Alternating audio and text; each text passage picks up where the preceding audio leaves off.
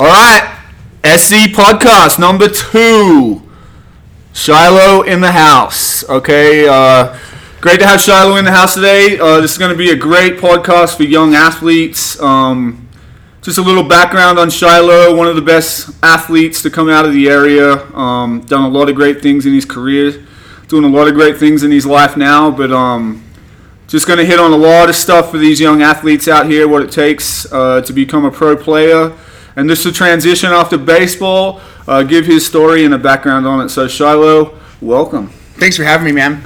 I'm real excited for this. I've Yeah. been excited for it even when we first started talking about it, and it hadn't hadn't turned into anything. I know it's only the second podcast, but as soon as you mentioned, dude, I want to do a podcast, I knew it was gonna happen. I, I, I just like with all that, all the other stuff that's happened, I knew you get that weird feeling in your stomach and just go for it. Yeah, we did, man. We just pulled the trigger. Uh, the first one with Don was great. Uh, we're going to hit on a lot of good subjects on this podcast. Not going to just be baseball. We're going to hit on a lot of good subjects about life and just about, yeah, everyday life and performance in life. Uh, it's really going to be a good message, and I'm really excited to get the word out and the story out about a lot of people in this town.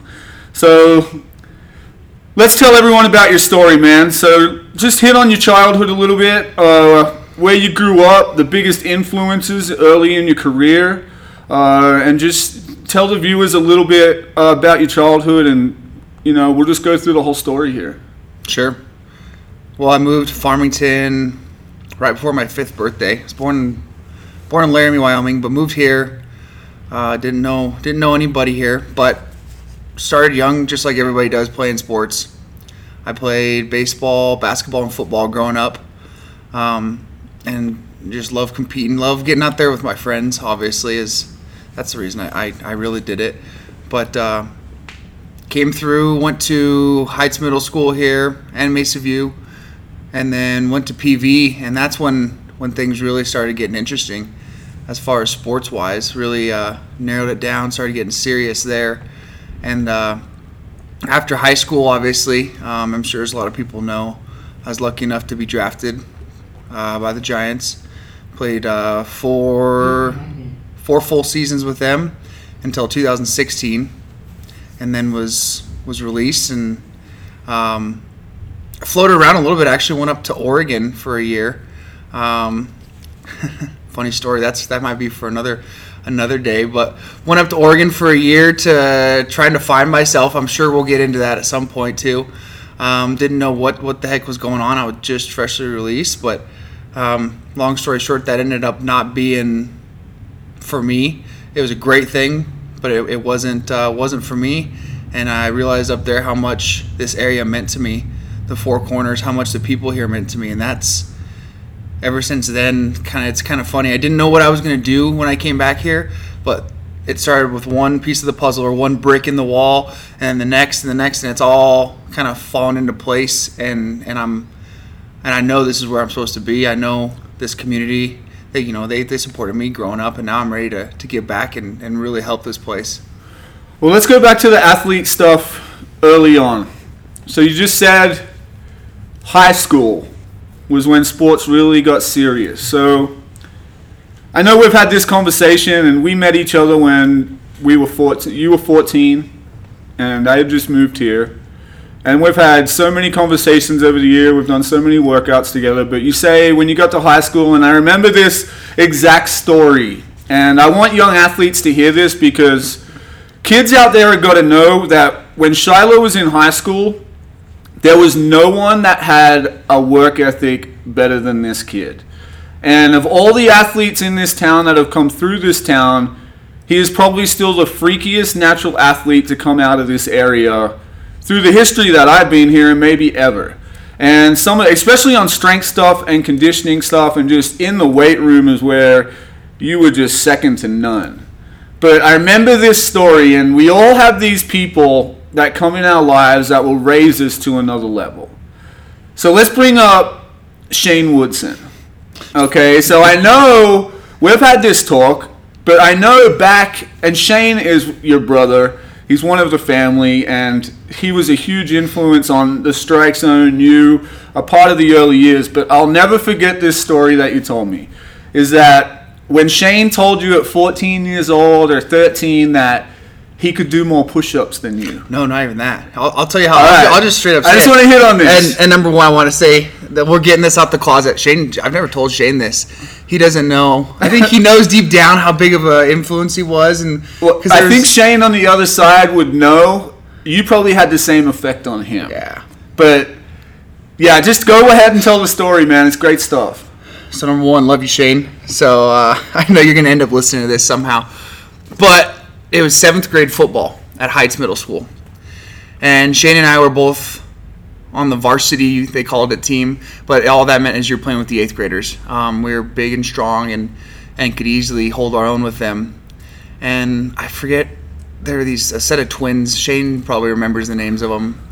Um, but one of them came up to us. He was like, "Dang!" Because Shane and I were best friends. We would always, you know, even and during practice, we'd hang out right next to each other. He came up to us and he's and he says, "Dang, you guys are like super freaks." He said something and he goes, "Which one of you guys is stronger? Let me see." And Shane throws up his bicep, like he's flexing his The way bicep. Shane does. Yeah, The way and, Shane it's is. just, and, and he's like, "Let's see who's stronger. Let's see who's got bigger arms. Who's stronger?"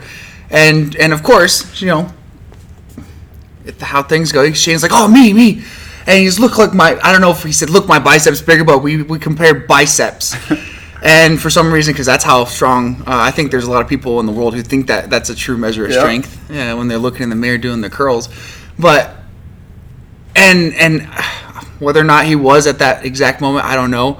But from I that was that was like the turning point that pissed me off because obviously you know still he's my best friend on, on earth at that point, and I I I couldn't stand being beaten or you know having him being stronger than me. So what I did literally from that moment on, I did push-ups and sit-ups every night and not, and not not just like like I started doing them here and there. It was it was like it may as well have been my religion.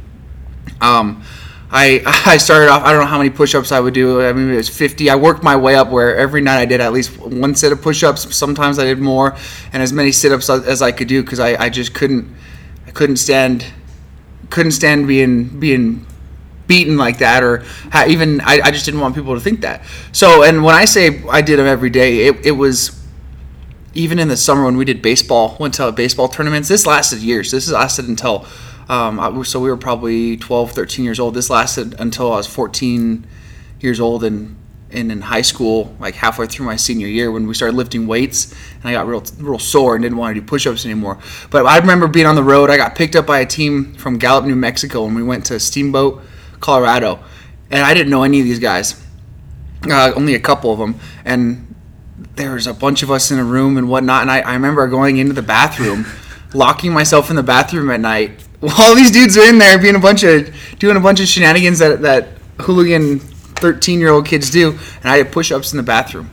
Um, and it, and i didn't i didn't do it because I, I wanted you know it was all looking back it was all for the right reasons because i wanted to be better. It wasn't because i wanted to have big biceps. It was because i just i wanted to be the best the best me i think it was. And it, it's not like i was trying to show up shane or anything like that. Um, it was just that that is what that was a spark that, that lit up, lit that fire it really was And that's what I think, man. Like I just listened to that story, and I mean, we've gone and done so many workouts together and crushed each other and gone to that level so many times. But young athletes today that I see, they don't surround themselves with the kids that make them feel like that. See, when you're an alpha and an alpha, you get uncomfortable around that person. You know why? Because it takes you to a level mm-hmm. that you you don't want to go to because it's hard. And Shane was that for you. I've had people in my life that have got me to that level, but how many times do we either just hang around the people that make us feel comfortable? That, hey man, it's everything's okay. They don't challenge you where it's like they call you in the morning, like those people that Goggins talks about and all this, the people that wake up in the morning like, no, you're going to be better today. I'm going to push you to this level. And it's uncomfortable. But look at the mentality that created. I remember watching you as a 15 or 16 year old kid power clean 330. Uh, and it was just ripping it off the ground. I had the chance to watch you later on bench press 400 pounds. I got to spot you on that. I've seen you deadlift 600 pounds. And I know the genetics come into play. You know that that's definitely you've been blessed with genetics, but it all started with push-ups, wanting to be better than Shane. It all started with a mentality that carried through, and then how many that what was it? Four years after that, you're a San Francisco Giant. Mm-hmm. Player of the Year in New Mexico. You did so many great things through high school because you had that mentality. Now, let's talk a little bit about your high school career because I know it's one of the best best high school careers that I've seen, you know, come out of this town in a long time and you did a lot of great things back then and you know, it's something you should be really proud of. I mean, let's just talk about that plan. It's Connie Mack Series week. I talked with Dom the other day. Talk about just the experience playing at PV, winning all those state titles, coming in and doing all those winter camps at the strike zone, and playing for the Cardinals, and just how much you really, really enjoyed that part of your journey now, and how much you respect that part of your journey. But just growing up in this town, playing PV and Connie Mack, just hit on a little bit about how much that means to you today. Well, it's who I am, honestly.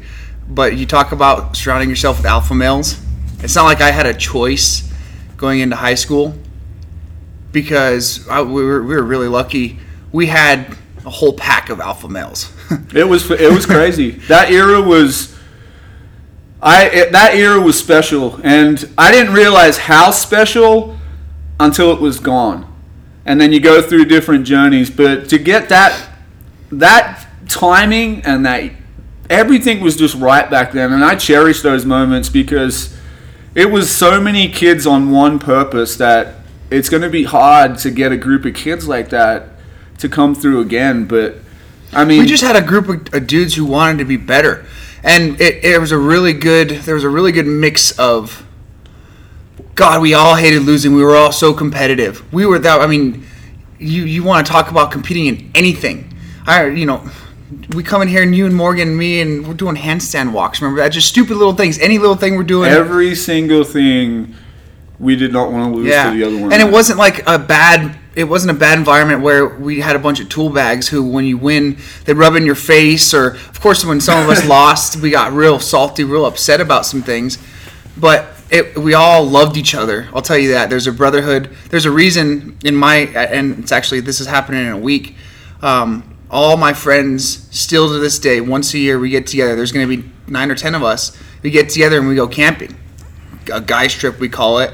Um, but it's it's cool. We pick. It's one of those things you you see you see these guys and you haven't seen them for a year, but it picks up right right where you left off.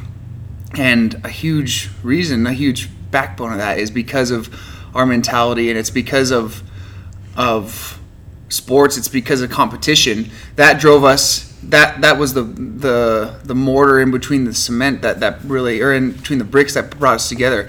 And and that being said, you let's go back and we kind of got down the rabbit hole there.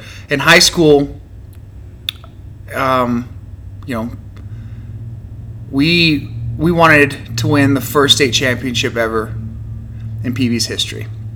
That from a young age, I remember being in eighth grade talking about that with Shane, Cody Skajari, all my buddies who I who I grew up playing with.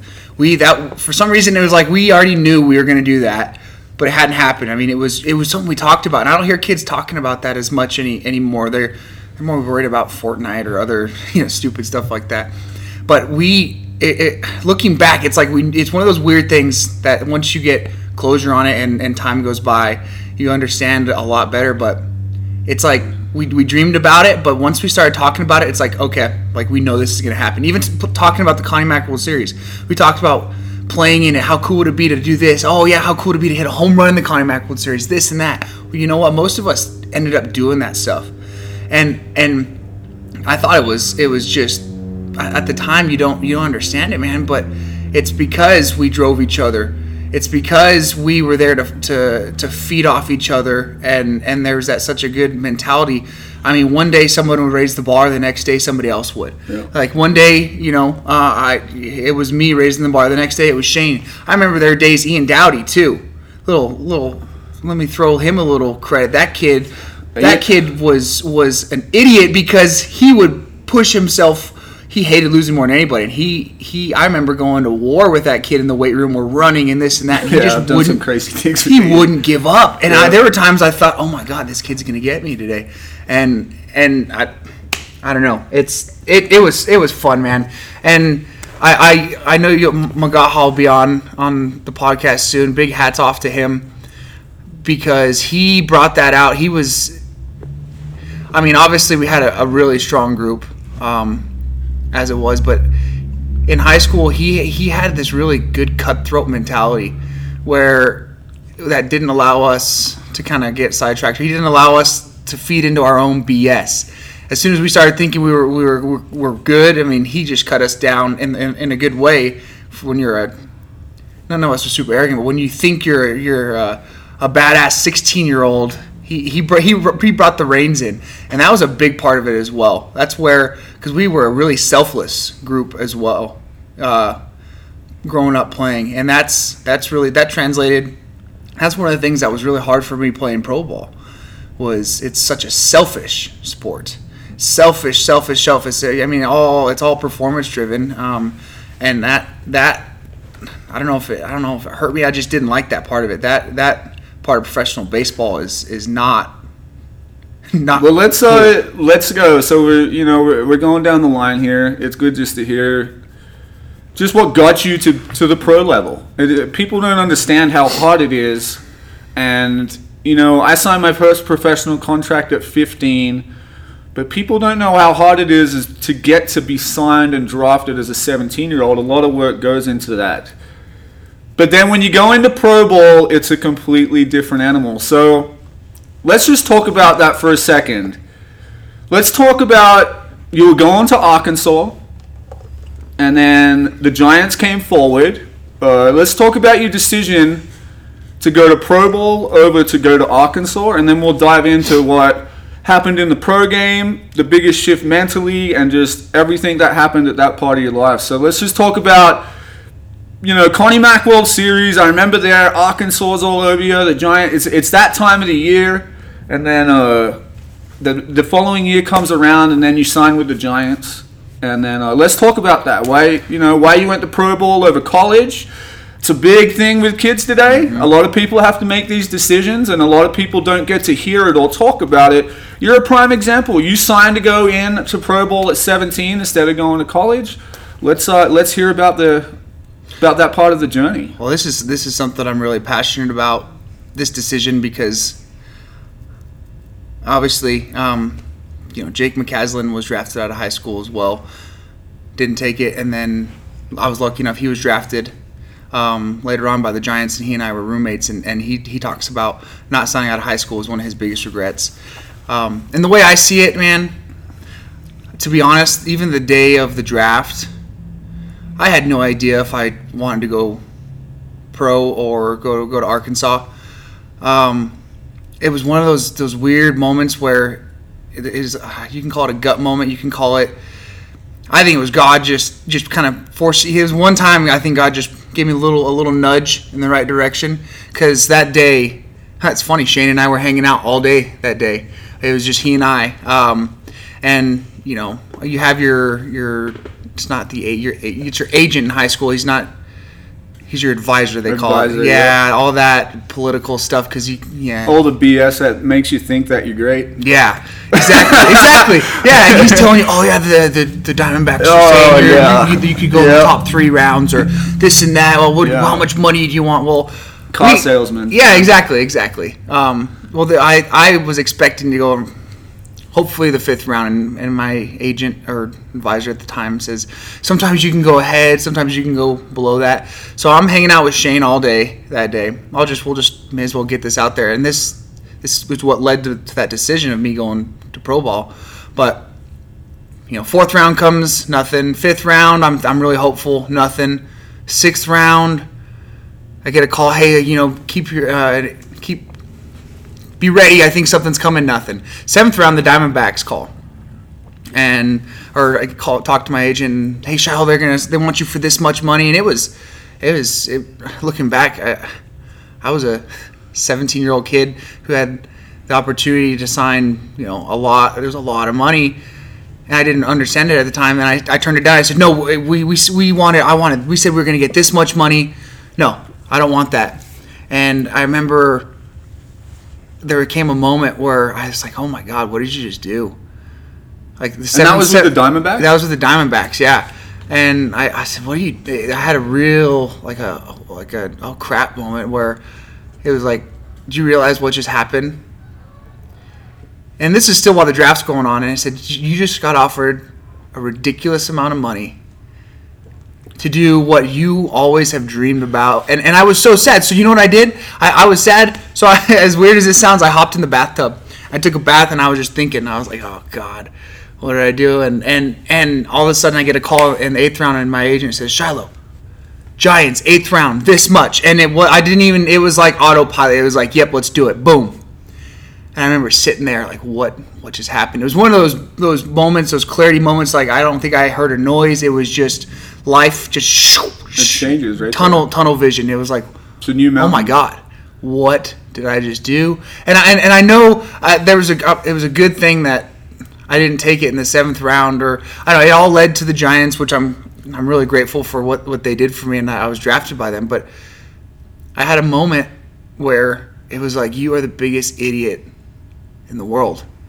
You you you, you had your dream right there to play professional baseball. And you got offered a lot of buttload of money to do it, and, and you turned it down. Like what in the heck? And thank thank God, the next round the Giants called, and I didn't even know the Giants were really interested in me at this point. I thought it was there's three or four other teams I thought were more interested, and that was one of those moments where I think that had to happen, of course, for me to just Well, let me ask you this. I'm just going to hit on this because it just listen to your talk right there. If you had, if that was your choice, just on you with no advisor, do you take the Diamondbacks money? oh yeah yeah yeah Like that's what I'm saying with advisors and stuff, man. It's like it, they just they're in it for the money. Mm-hmm. You know, you've put all this work into your life, and you've done all this, and they're telling you this, this, this, and then it's just it's crazy. It's it's really weird. It's a weird. It's a really weird thing, man. Because say you go to a a twelve year old right now who's working hard and whatnot, and you say, "Hey, man, what would you give to play professional baseball?" And they would say anything. Well, what would you sign for? And they don't care. Give them a ketchup packet. they'll sign for. They'll sign to play professional baseball. But as soon as you're in that moment, and you get those whispers in your ear from from the agents, from from other coaches or this and that. Hey, you're this good, or oh, this guy got this much money last year. You're worth this. It's, it, it starts playing those mind games, and then it's funny. One, you're in it. You have those. It's it's, it's like a little greed monkey that's on your shoulder. It's you start really playing into it, and then after the fact, I have buddies like I remember Morgan McCaslin would, would, would we were talking about it later on. And he was like, dude, I would have signed for a dang hamburger after the fact too, because it's just before and after. You're like, man, give me give me anything. But in the moment when it's right there in, in your grasp, it's just like it, it's weird. And you take it for granted almost. Yeah, you do, man. Like I did the same thing playing. Like uh, it's we always become experts after the fact.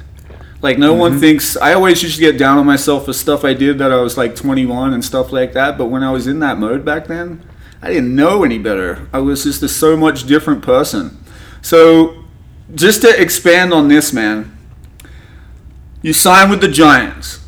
Now, I had this same gut check moment and the same mountain to climb. You went into the same lifestyle. and listen, just talking about what you just said. When I was in Australia, at the time, I was the like one of the number one players for my age in the country. Played in world championships, done all that. Everyone, advisors, scouts, school, everyone put me up on a pedestal and told me how great I was. Hmm. And I remember flying all the way to the States. I left home two weeks into my senior year of high school. I was 17. And I left home with two suitcases and I flew to the States. And I'd been at home just, you know, everyone put me on this pedestal my head couldn't even fit through the door. Everyone was telling you how good you were. And that had been my whole life playing baseball. Like, that's, people put you on this pedestal, just like you said. And then ego becomes involved. But I'll never forget this moment going into pro ball. I fly all the way over. I don't know a single person in this entire country. Like, I remember sitting at San Francisco airport looking at the runway as a 17 year old kid going, I don't know a single person in this country. And I flew to Phoenix, and they picked me up on this in this white van, and they drive me to Mesa, Arizona, to Fitch Park, and I get out there, and they take me to the spring training complex, and there's 160 players there, and I walk in, not one person cared that I was there. Mm-hmm. No one cared what everyone was telling me at home. Everyone that had put me on a pedestal, no one cared. They showed me my locker, took me out on the field, and said, Here. And it was that gut check moment. What are you going to do now? But the foundation for me was when that ch- gut check came, I was ready. You know, and we've talked about this, man. We've talked about this transition. I want to hit on this subject because it's very important for athletes to hear today. See, and this what we're going to hit on right now happened to me 10 years later. See, and we both went through it and we've gone through it. But I talked about this with Dom. Every athlete goes through this phase. And the reason I want to hit on this on the podcast is because I've lost teammates over this to suicide. I've lost seen people just go through serious depression and bouts with alcohol and just serious stuff. And I really want to bring light to this subject of just the transition of going into pro ball, dealing with that mentally, the stuff you went through, throwing it all on the table. Like this is the thing about this podcast, being honest. Like I'm I want to get it out there so people can hear and understand this is what athletes go through and it's okay. Not everyone makes it to the big leagues. Everyone has different stories and goes through stuff, but when that gut check comes after the game and you have to make that transition, I just want to hear hear about your transition going into pro ball, your pro ball experience, and then transitioning out into the real world. Because this is a subject I swear I people need to hear because it's big in sports today. Because we do get put up on that pedestal. When people put you up on that pedestal, it sets you up for failure. Like people liked me because I was a professional baseball player. As soon as I wasn't a professional anymore, people treated me different. They didn't look at me the same because they didn't like Adam for Adam.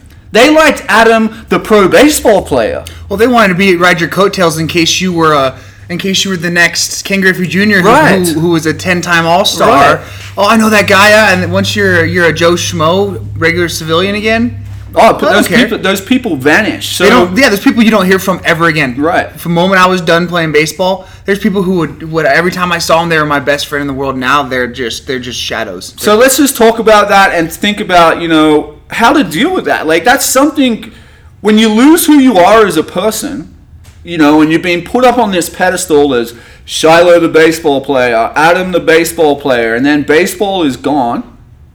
And pro ball wasn't what you, you didn't reach your dreams in pro ball. We didn't accomplish the goal, and then it's gone.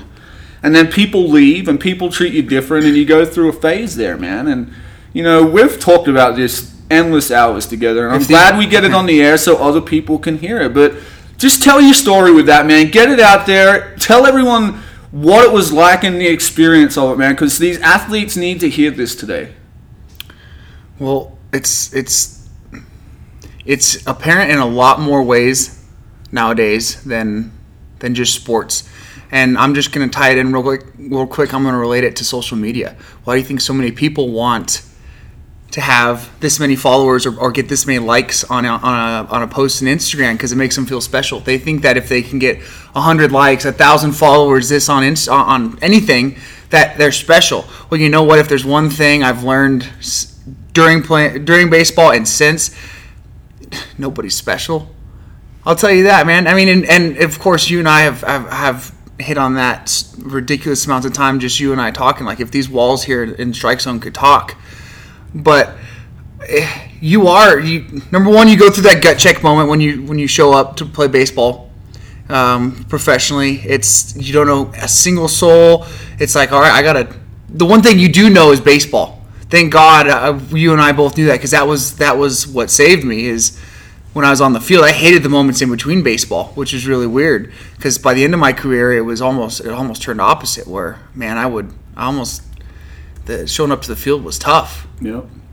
but but but putting let's let's hit on on when you're put on a pedestal when you're playing in front of thousands of people a night and and people wanting your autograph after the game and want you to meet their kid and you really get this false ego where it's like, man, I'm a good person. People really do like me. Oh man, I'm so cool. I'm I'm you know, and, and it's and then and, and then and then it's all gone. It's taken away from you in a moment. Like when you when you get that call, Shilo, follow me, and you and you know it's the Axeman has come and your your day's here. And it's over before you know it. Like I remember, I went to the office to get released, and it was I, I couldn't tell you.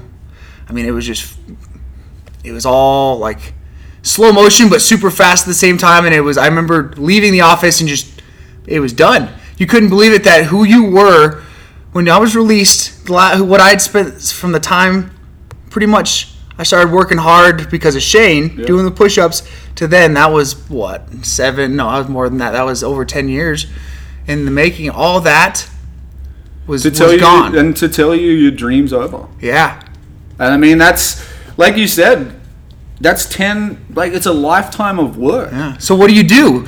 I mean, Yeah, you, you think you're, you, you I- think you're this baseball player. You think you're going to be. You think you're somebody. You think you're going to make it to the big leagues, and everyone's going to know your name and scream your name. And but then all of a sudden, it's just like, okay, no, nobody cares about you. You're a number. You're you're you are your batting average, your fielding percentage, your RBIs. That's all you are in, in the in the organization with whoever you're playing with.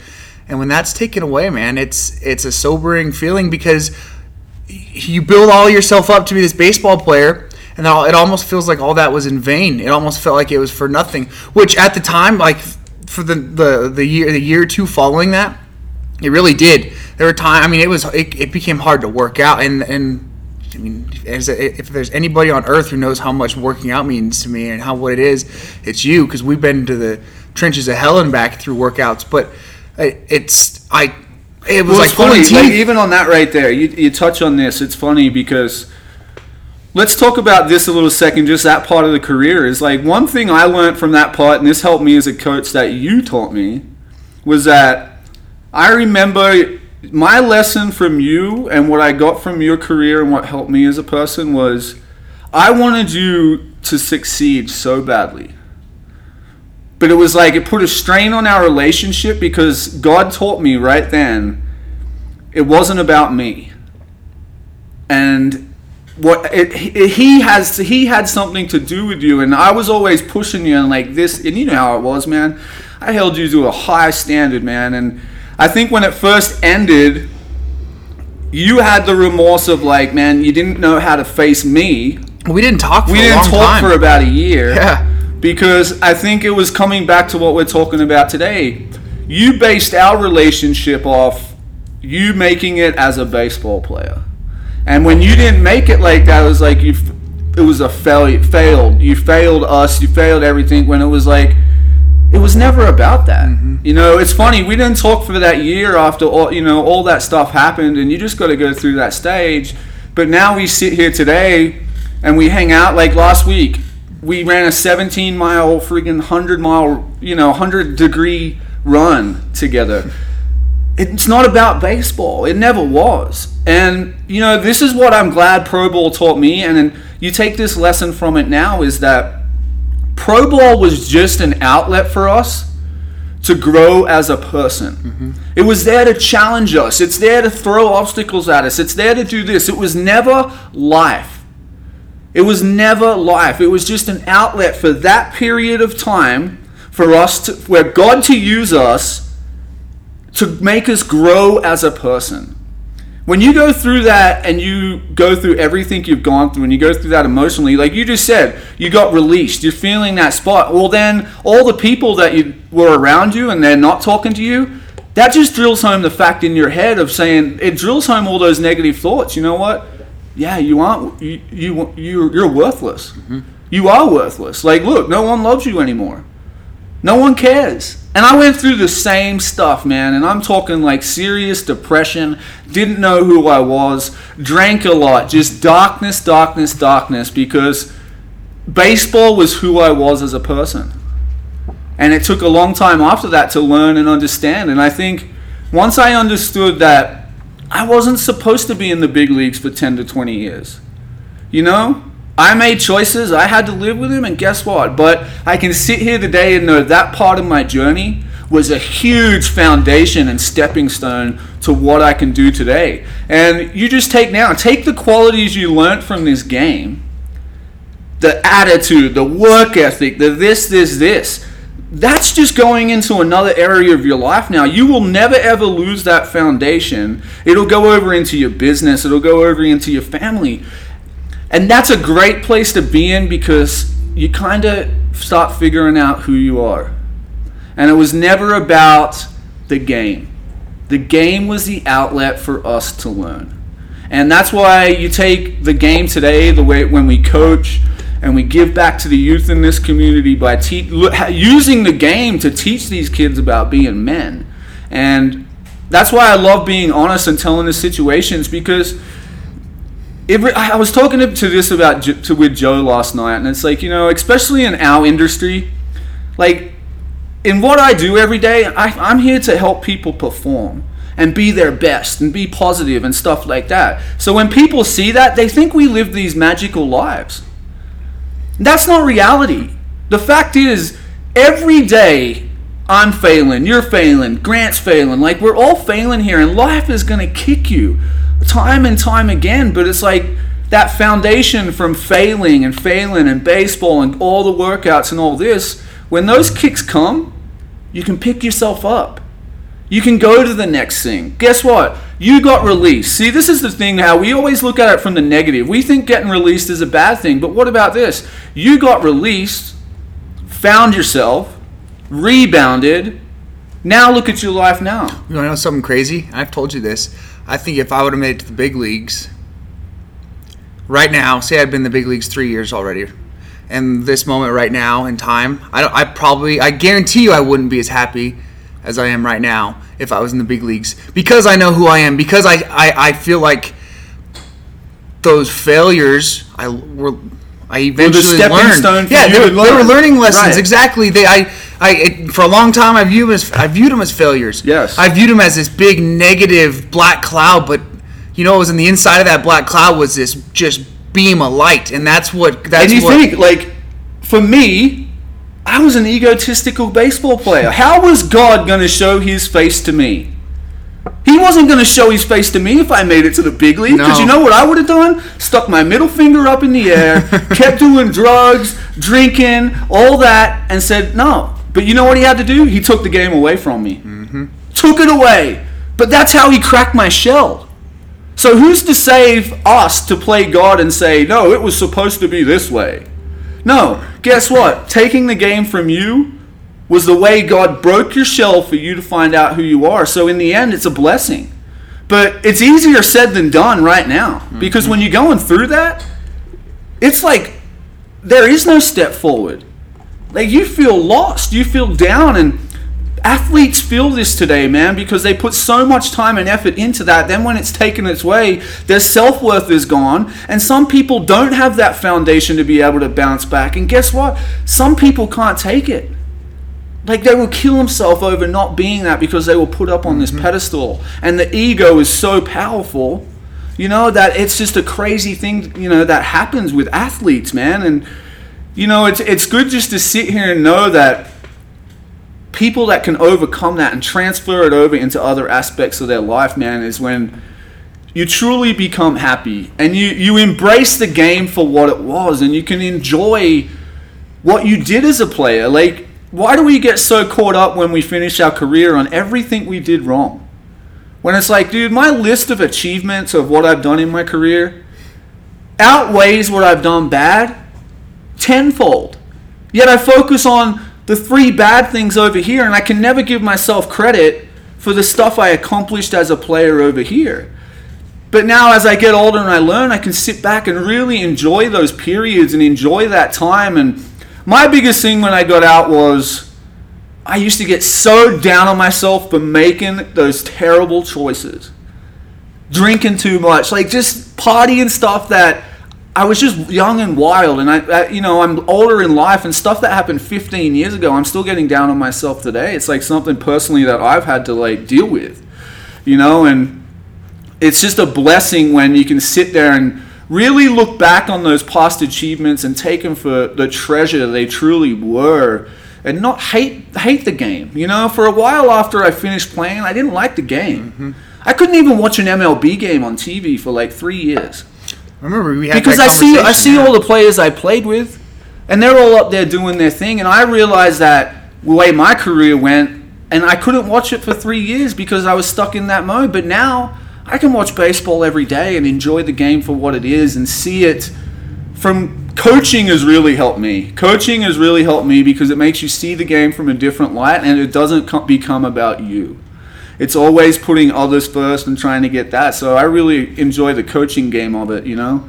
That's something that has helped me as a person and helped me transition. And you've seen it, man. You've done a ton of camps in here, being around the youth and the kids and just passing on the knowledge of life that you've learned, you know, and just now we're all here, we're in this community, and we have this next generation coming through. And now it's our job to be leaders in our community. You know, I know you're going through the fire academy, trying to get into the fire department around here, Yep.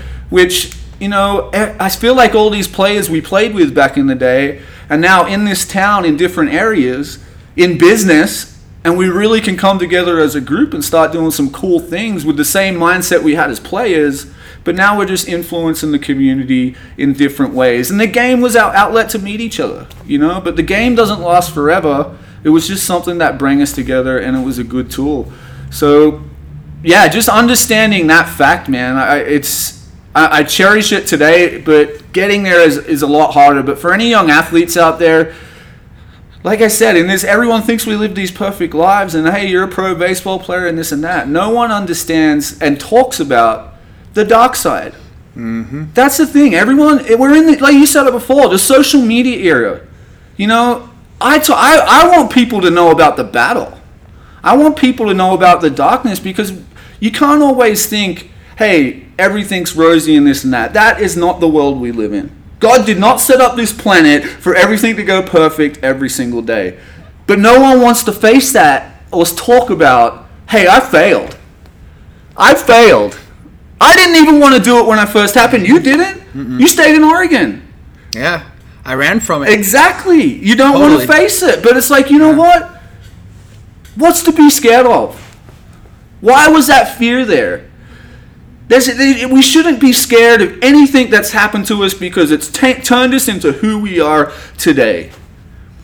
But we never looked at ourselves from the inside. We were always looking for the outside to give us that satisfaction. We had to perform in base. Like I remember dealing. I, I remember dealing this, and you can ask my wife this. My happiness was dictated by my performance in a game. batting, your batting, your batting average, pretty much. Like I laughed the other day at this. I would love to see how much time in my life I have wasted taking dry hacks in hotels in front, front of of, the mirror all night long.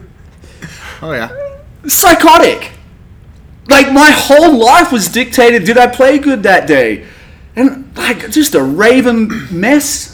Like so much pressure on yourself. You know, just all that stuff, man. It was just some of the experiences you go through as an athlete, man. It's it's crazy, but it's real.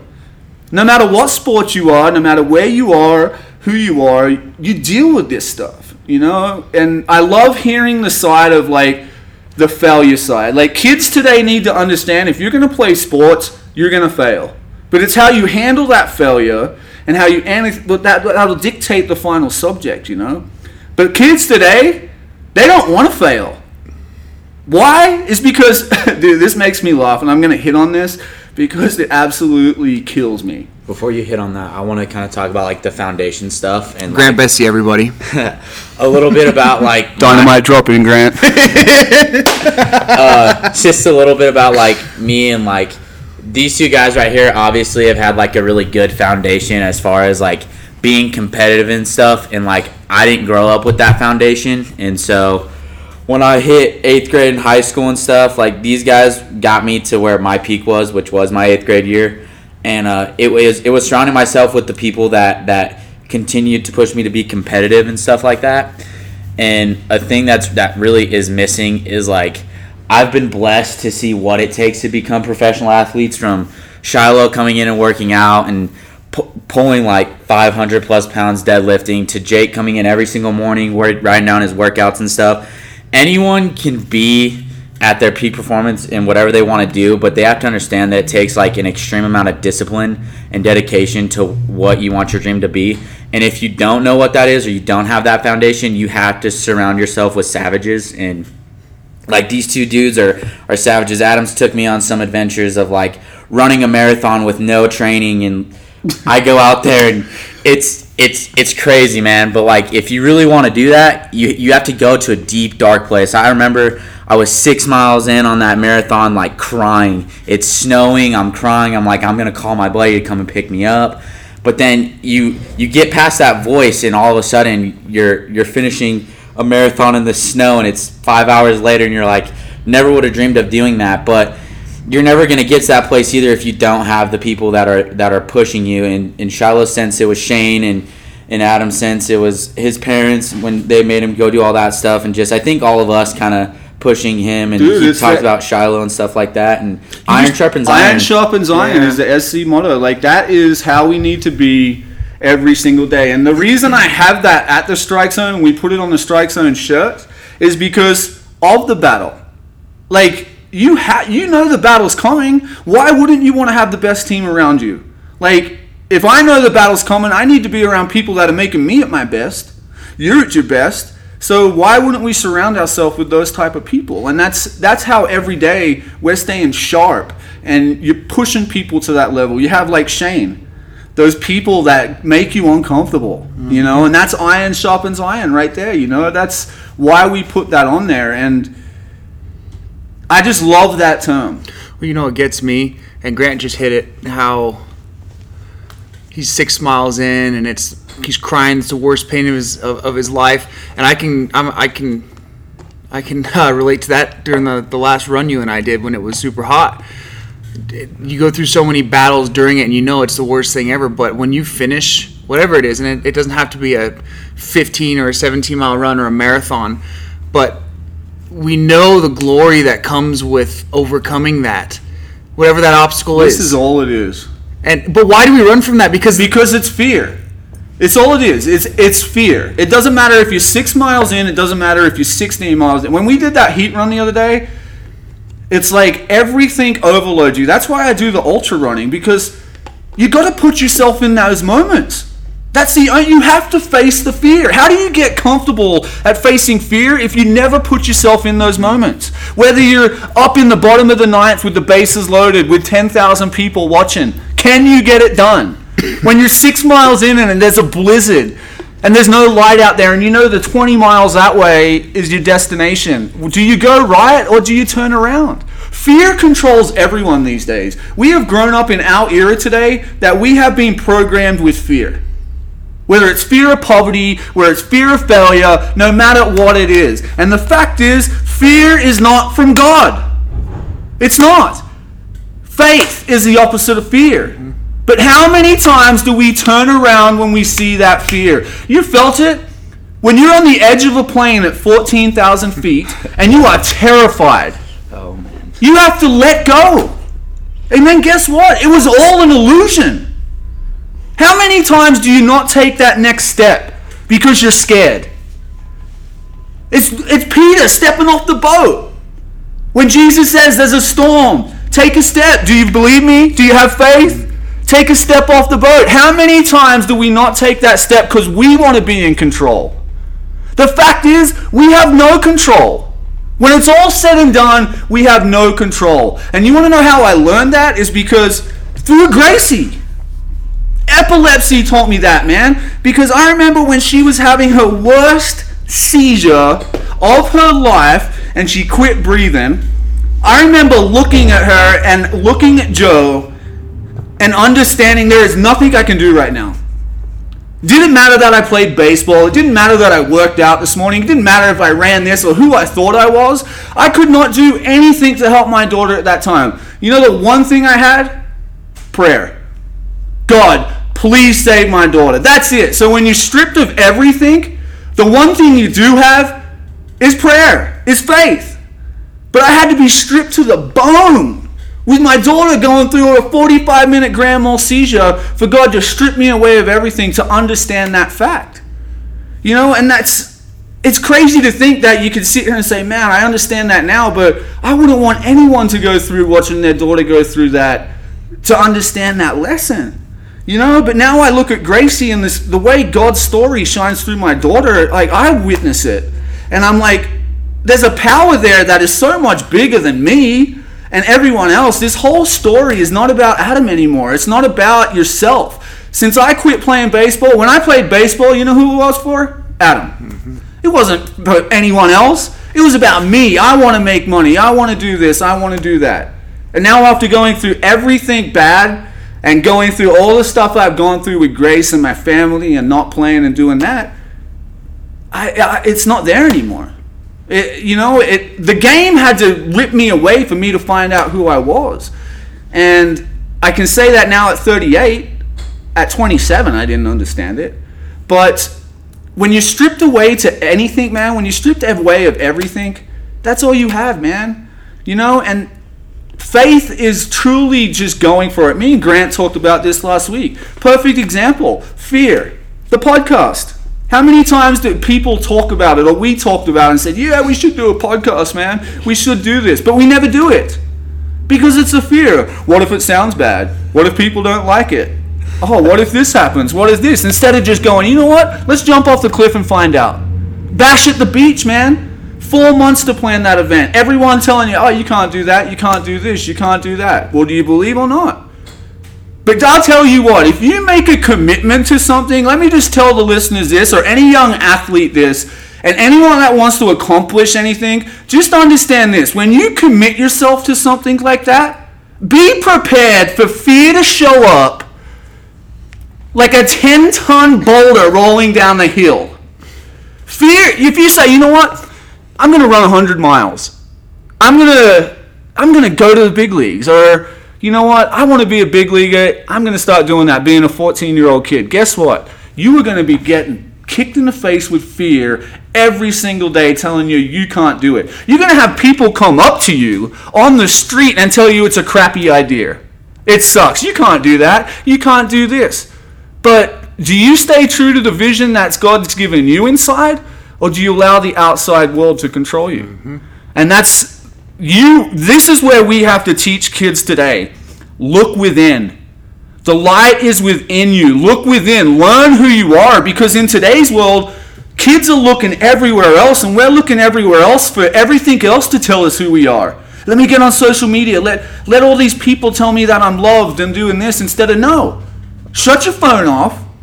Go for a freaking walk out in the country for 3 hours, no headphones, and spend some time with yourself.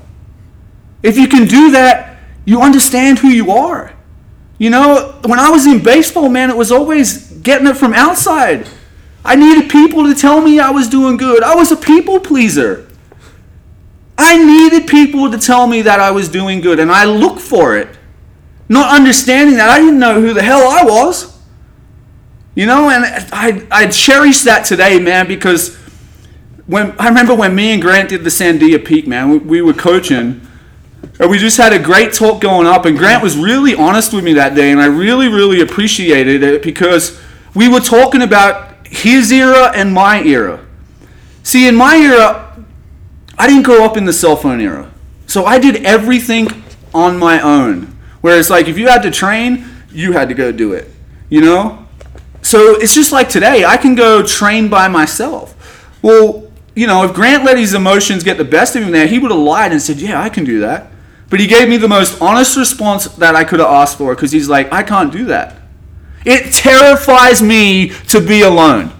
Because whether these kids today have not been alone, because guess what? You may think you're in your room by yourself, but that phone's right there. So if you, when they start spending some time with themselves, and they start feeling that like fear of like, oh my gosh, what's going on? Bam, let me get on the phone. Oh man, I can talk to someone. Someone's there. Now you're instantly connected to thousands of people. Instantly connected, instantly. straight away. And you said it best. Like it scares me to be on my own. No kids would say that today, and they need to. Yep. They need to Kids today do not know who they are and how to spend time with yourself, and it's nothing against the kids. So let me make that clear. It's never a personal attack on the kid or the person. This is the society we live in today. The social media aspect and that has influenced our whole generation of kids. Perfect example. I follow, I'm a coach. So I follow kids that play this game and kids that play for me. But this is how it works. So a kid's getting ready for season. I've seen this a million times, but I'll tell you this story. Kid's getting ready for season. Takes a picture with himself behind a glove like this. Glove over his face, hat on, getting ready for season. Hashtag all this stuff. Grinding. Grinding. Yeah, that word is. Oh, grinding. Yeah. 400 likes on Instagram. Yet no work is being done. So it's like if you put up the right picture, everyone's telling you great, but you don't have to do the work.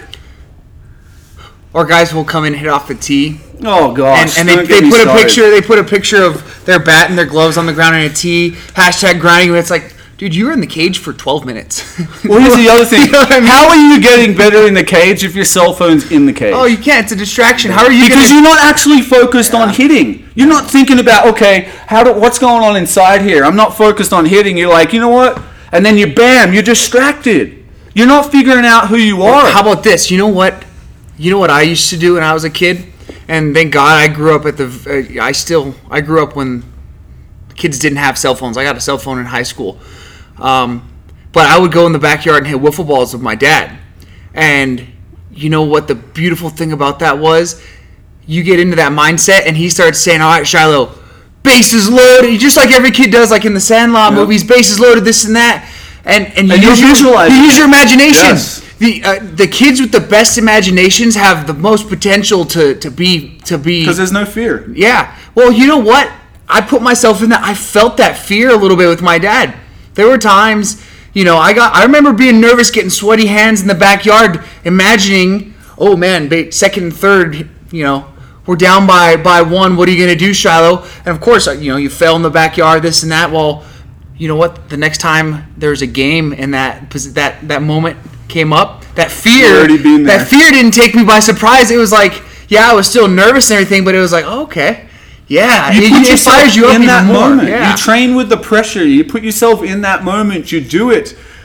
And that's the thing, being in the present moment. I feel like this is the toughest thing that we don't learn today because we are in a distracted era. Because we are so connected through technology that we it's so hard for us to be in the present moment. And what I want to do at the strike zone what I try to do every day, like Grant said, I try to put people in that moment. Like when you're on that 17 mile run the other day, there's points of that run, nothing else in the world matters except you taking the next step. oh yeah, I even told you. That's the yeah. present moment. That's you finding out who you are. When Grant's six miles in, I'll never forget this, dude, because when you run that from my house and run that trail to here, the first six miles are straight uphill. Like you have that big climb out of there, then you get to the edge of Choke Cherry, then you have to take a right. Well, this is in the middle of winter. And there's a blizzard going on. And the funny thing is, dude, I'll never forget this. I'm waiting for Bessie, and I I knew right then it's either seven miles back to my house, over, or we. As soon as we turn into Choke Cherry, there's no turning back. So he's running down the hill, dude. I mean, it is blizzarding like nothing else. Like I, to the point where my mind's even telling me like we should go back. Like I'm even in that mode, you know, because I'm like feeling that fear too. And I'll never forget the funniest thing is an oil filled truck pulling up, man, and going, "Are you guys all right?" Because you, Oh, wow. we're in the middle of the plata, in the middle of nowhere, and there's like five of us in a blizzard with some headlamps. and it's 4 a.m. And it's 4 a.m. It's dark out. And I remember Bessie running down the hill, and I've done this to Grant so many times this year, but to teach him this lesson is that when he's six miles in and he's getting rushed with those emotions of fear, he's not thinking about work. He's not thinking about his bills. He's not thinking about this. He's not thinking about that. It's all present moment. Skydiving. When you're on the edge of that plane, there is nothing else. When we're on the edge of the stratosphere, guess what? You're in the present moment. What about when we go mountain bike riding? When you launch off a rock or go off those cliffs, you ain't thinking about nothing else. I love the present moment. But we live in an era today where the present moment is very hard for people to stay in because we're always thinking elsewhere. We're always worried about something else, something this, something that. So every day, for me, I try to put myself in the present moment and put myself in situations where I have to find out who I am. Like the last week, man, I'm going to, I'm, I got my next 100 miler in six weeks. Huge amount of climbing. It terrifies me. But last week I went out and did 13 miles out in the canyon by myself while it's 95 with no water and I'm just out there. And halfway in, I even did a video with this is like this is where you have to live. How are you going to get to the worst points and be comfortable there if you never put yourself there? How are you going to do it? You can't. You have to put yourself in moments just like you said Put yourself out there with your dad, sweating, doing that. And guess what? You just said it. You get into the game. Oh man, I felt this before. Mm-hmm. I'm good. Guess what? Fear doesn't exist. But if you don't go out there and face it, it shows up at the worst moments. It's going to show up bases loaded, bottom of the ninth, game on the line. You, you're smiling because you've seen it. This happened this year. If you don't work hard, and you don't do it the right way and work your butt off every single day, all right, you are going to get exposed at the wrong times. That's it. You can't go around the work or the commitment if you're going to do it that way. You and this is the thing, you have to respect it. Like when I go out and run or do the 100 miles, it's not like me going in with an ego saying, "Oh yeah, I'm Adam, I can do this." No, I'm going in terrified that this thing is going to kill me. But you know what that respect does? It helps me train every day. It's having that respect for your opponent, the challenge, what you're going up against. I grew up in the ocean. The ocean taught me this as a kid. When I was surfing and body, you know, bodyboarding and all that stuff as a kid and grew up in the ocean since I was 6, this is how the ocean works. If you fight the ocean, it kills you. You have to let go to what it is. You can't go in with an ego. So like when I used to go out and really big surf and you'd get pounded. You have to let go to the wave just annihilating you. Because you've got a whole ocean there. How are you as a little person going to fight the whole ocean? And that's why people drown. Because they get so panicky and they try to fight against what's really going on. It's like this friction. No, no, I got to do this. I'm going to do that. Well, you get exhausted and it kills you. You didn't respect it. You didn't respect it the way it needed to be. The same thing with big mountains. The same thing on those big runs. You have to respect it. If you go into a baseball game, you can't go in cocky saying, oh, yeah, I got this. You have to respect your opponent. You know why? Because it keeps you sharp. If you go into a war and you're like, you know what, I got this, see you later, bam, it's going to get you. Dead. You're dead. Yeah. You know, you have to go into it's the same thing when it comes to God. This is what I talk about all the time is that too many people today when it comes to God, they always talk about the positive. You know, it's always positive this, positive that. Well, that's okay. I understand that. But the fact is, there's a battle going on. And if you don't respect the enemy, you do not go into every day prepared. Why why why do you think people are so afraid to talk about the devil? talk about that darkness. Exactly. Because it's it's easier it's to scary. talk about the cheery, happy side of it, right? Which is there, but you know what? The scary side of it doesn't get addressed enough. You got to understand that darkness. Yes, and Absolutely. people run from that darkness, and then it breaks people, and you crumble when it shows up. Yep. It's the three little pig story, man. I tell this story every time we go to school. Okay, you have to build a foundation to handle when life comes at you. So you take the three little pigs, man. What happens to the first little pig? Bad foundation. When the winds come in and the storms of life come in, if you've got a bad foundation, guess what happens? Boom, you crumble to the ground. Yep. Goes to pig number two. Bad foundation. Well, here comes a storm. You know what the storm is? You got released. Oh, your daughter has epilepsy your daughter had a stroke or your parent, whatever it is, there's so many bad things that happen to people. Well, here's another storm. Bad foundation, crumbled to the ground. But then all of a sudden you run into these people that is pig number three.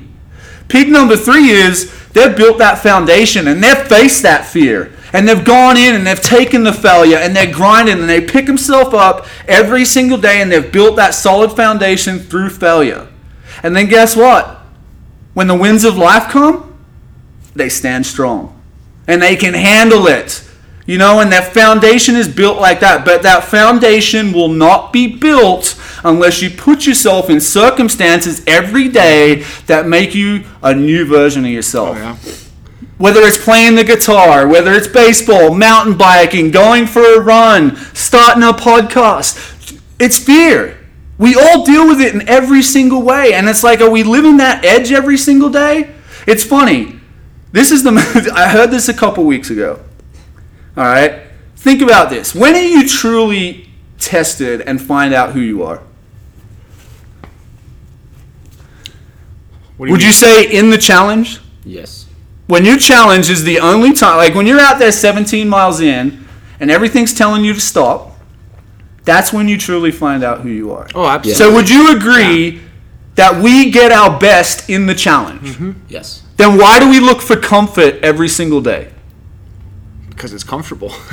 and it's it's funny that you're you're talking about the foundation and stuff and we had kind of talked about this with starting the podcast like sometimes you just got to do it and stuff like that and i think something that's huge with my generation especially that we don't like spending time with ourselves when you don't spend time with yourselves and you don't listen to that little voice inside of your head that's telling you like go start a podcast or do something that you love and you run from that depression hits and suicide rates go up and i think that's why everything's so high right now. So many kids are listening to the outside world. They are listening to their parents, to their followers on Instagram, and they're not listening to, to what they want. And I've had multiple conversations with you, Damien, everybody about like what, what I really want. And this podcast was one of them. And I was running from it, and I was like, I would show up some days and just people feel it. You feel it all the time off me. You feel the days that when I'm down, I just I feel this like I'm an energy sucker. Shilo talks about it too and stuff like that. Like I suck the energy out of people because I'm so like not myself. And i think i think that's why the for all the youth who are struggling with depression or or suicide and stuff like that like spend time with yourself and and see what you want. If that's what you really want then you gotta you gotta start you gotta start putting yourself in the in the struggles and know that the struggles are gonna be there. But it, when you overcome you better. yeah when you overcome those struggles then it's it, it gets better. It gets better from there but they're gonna be there. No, nothing in this life is gonna come easy and i think that's something that we also think my generation thinks that like oh i can go do this and it's gonna be super easy. I can get straight a's. I can do this. I can be good at video games but it's like no. It takes practicing that stuff mastering your craft losing str- all the struggles and stuff builds the foundation that adam's talking about and i think Well, I think, that's everyone huge. sees the final product these days. You know, everyone sees Shilo with his San Francisco hat on in the papers saying, hey, San Francisco Giants, Shilo McCall. No one has seen the four years of sacrifice The and the thousands of push-ups and the running and the workouts, and no one has seen what went in to make that No one- happen. no one and that's why everyone sees the final product. But listen, the failure is part of the game. Like we have to start teaching these kids that failure is a necessary part for you to make your dreams come true. and then it's a long process, man. It's a marathon. and It's never gonna end. Yeah, we live in the an instant gratification oh, time. dude. I mean, you you want something, you can have it right now. You can order. Oh, how about this? You can freaking order Wendy's to your house nowadays in Farmington, New Mexico. Of course, this big cities. If big city people are like, you dumb country folk, that's been there for years. But you know, we want something. Boom, we got it. But we funny, we we- think we think it's making us happy. But Oh, why no. are we living in a generation where depression rate is through the race, through the roof? Depression rate is through the roof. Obesity is at an 80 to 90 percent level.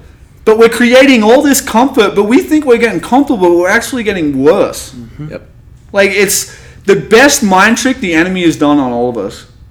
i agree It's like let's make it easier, but we're actually getting worse. The numbers are what they are. yep Like numbers speak. And I heard this the other day. Think about this. I said this to you on that run the other day.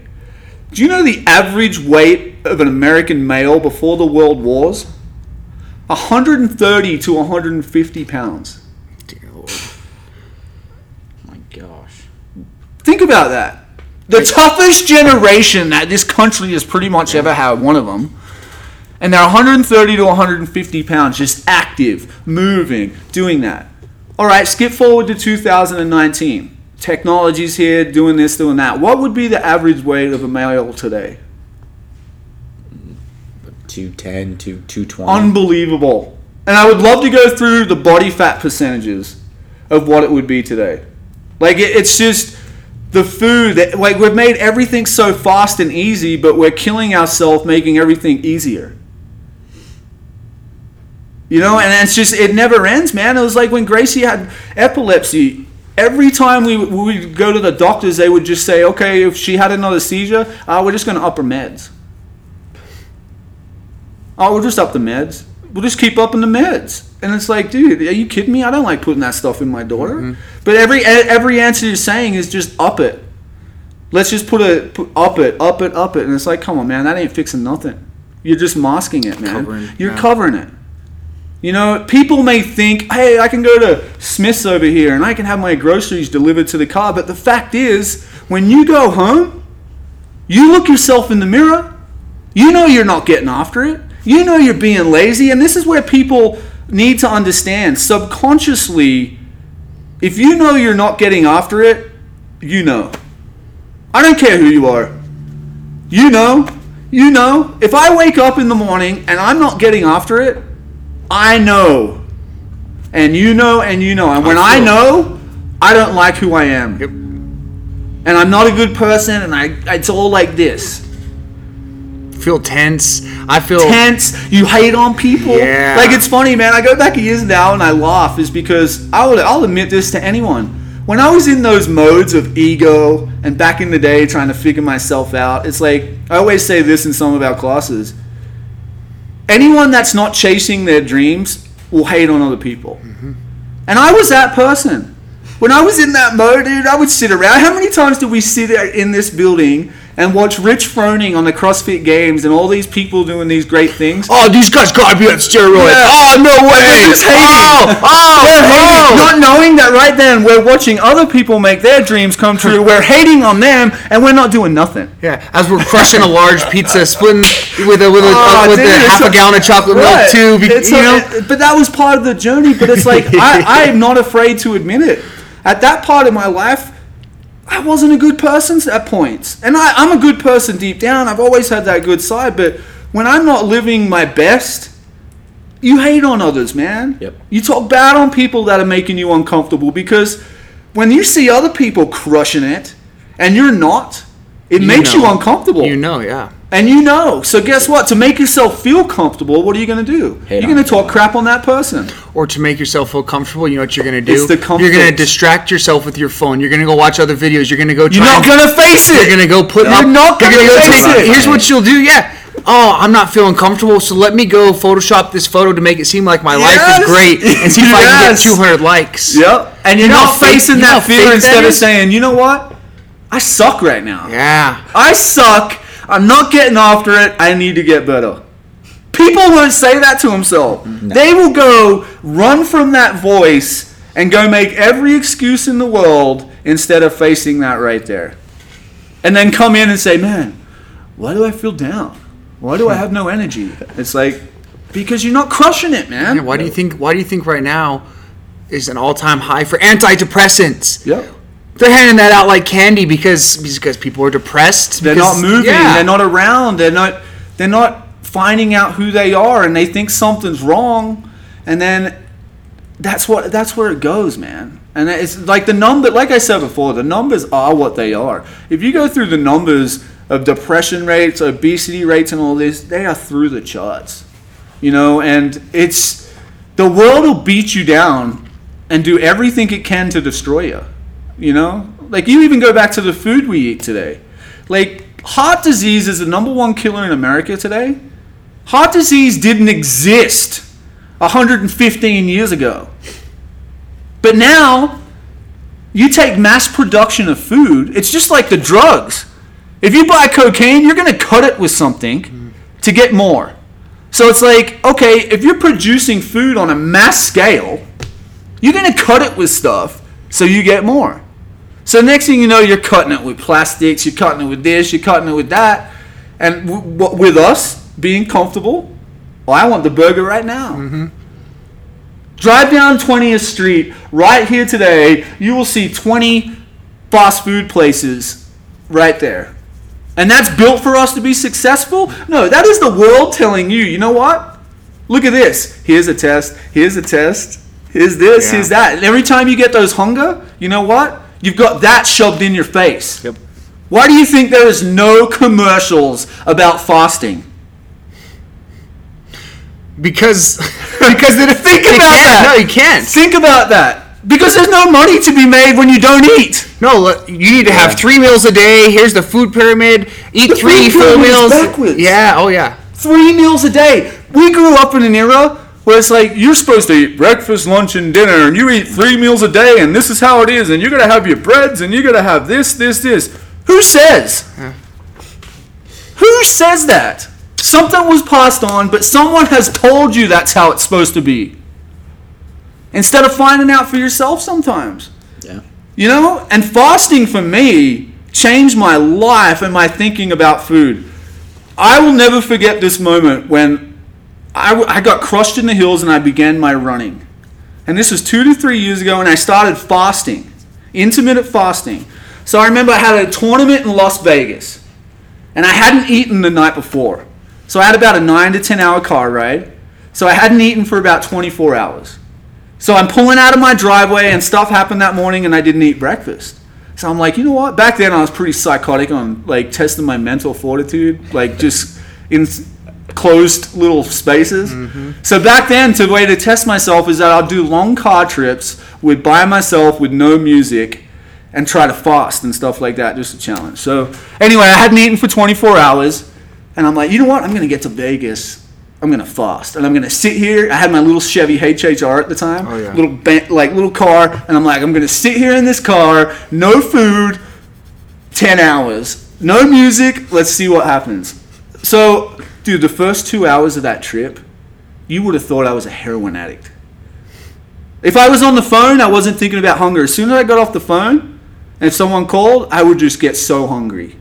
And I was programmed, man. I was like, I need to eat. I need to eat. Yeah. So I remember I was two to three hours in, man, and I get to a gas station, and I'm putting gas in the car. And I go into the gas station, dude, and I'm reaching for food. I'll never forget this, and I'm not even conscious of it. And I see my hand right in front of a bag of chips. I'll never forget it. It's clear as day. And I'm like this, and I'm like, what are you doing? You can't go 24 hours without eating? And I was like, I pulled my hand down and I jumped back in the car. So I go along. About seven hours in, something changed. I went from being like hungry and like, I need to eat, to like, man, I feel pretty good. Yeah. I got to Las Vegas, man, and this is where the light bulb went off for me. I got to Vegas and I ordered room service, but before room service got there, I was on a 48 hour fast. I was repping push ups on the ground. I'll tell you what.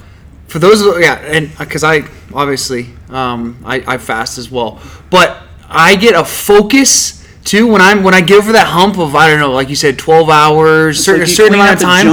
Oh, it's like your body filters through that, and then all of a sudden, I, I'm sure there's a scientific research on what you're actually running on. But I get this really clear laser focus. I'm not hungry. I have a ton of energy. I'm happy. It's really crazy. I don't know what So it is. think about Yeah. this, dude. That's the feeling you get when you overcome the hunger. Yeah, when you It's like you that, overcome it. Yeah. But this is what they've done. This is how smart they are. When people get that feeling, it makes them eat.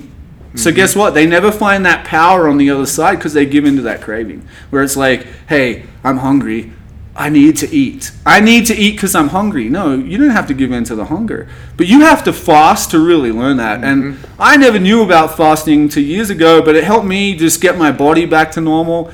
And I've heard about, you know, Jesus talking about it and people have talked about the power of it but there is there is a power in it because you're giving you're not giving in to those worldly cravings Yeah. it's like you're saying you know what i'm doing this and you're overcoming yourself internally and i think when you do that you get that energy Yep. you know it's like overcoming those obstacles whether it's fasting or everything we've talked about today you get that energy when you face that fear And that's I, I'll know. I tell that story all the time. I, it was like a light bulb moment for me where I'm like, how can I be doing push-ups when I haven't eaten?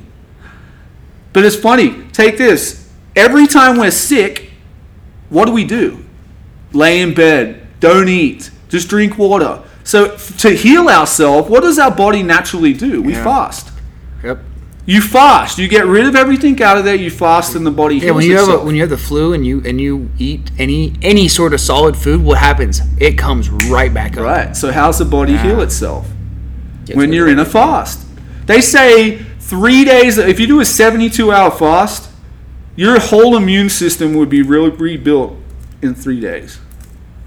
That's like being sick. Oh, you need Jake in here. I need to get Jake this, in here yeah. because he is Oh like my God. he's the king of the fast. Ah. You know, but it's just a cool thing to learn and experience. It's just another way to test yourself. But it's just it gets back to everything we're talked about today: the comfort, the facing your fears, and facing the failures. And it doesn't matter what you are. It's every day we have these tests. Like that's why I love the iron sharpens iron. Like if you're gonna test get tested like this all day, and I am, well, I, I want a team around me that can pick me up if I'm getting my butt kicked that day. Yeah. Yeah. You know, not someone that's going to put your arm around you and say it's okay, it's okay. It's okay. Let's go get some food. Come Yeah. on, man. We're gonna be okay. it's okay. Let's get a pizza or watch a game. yeah. I had to laugh at a Goggins podcast one time because he says that he's like, we don't want the people that are like calling us at 5 a.m. saying, put your running shoes on. We're going for a 10 miler in the hills. We don't want those people. We want the people that put their arms around us and be like, hey man, it's a bit rainy outside. Let's order a pizza and watch the game. Yeah. And telling us it's okay. And it's like, gosh, man, you surround yourself with people like that, you just dig yourself that hole. Yep. You know, we need to like Grant touched on it before. You surround yourself with people that make you uncomfortable, because that's the only way. Like we said, you, you're gonna grow. You're gonna grow.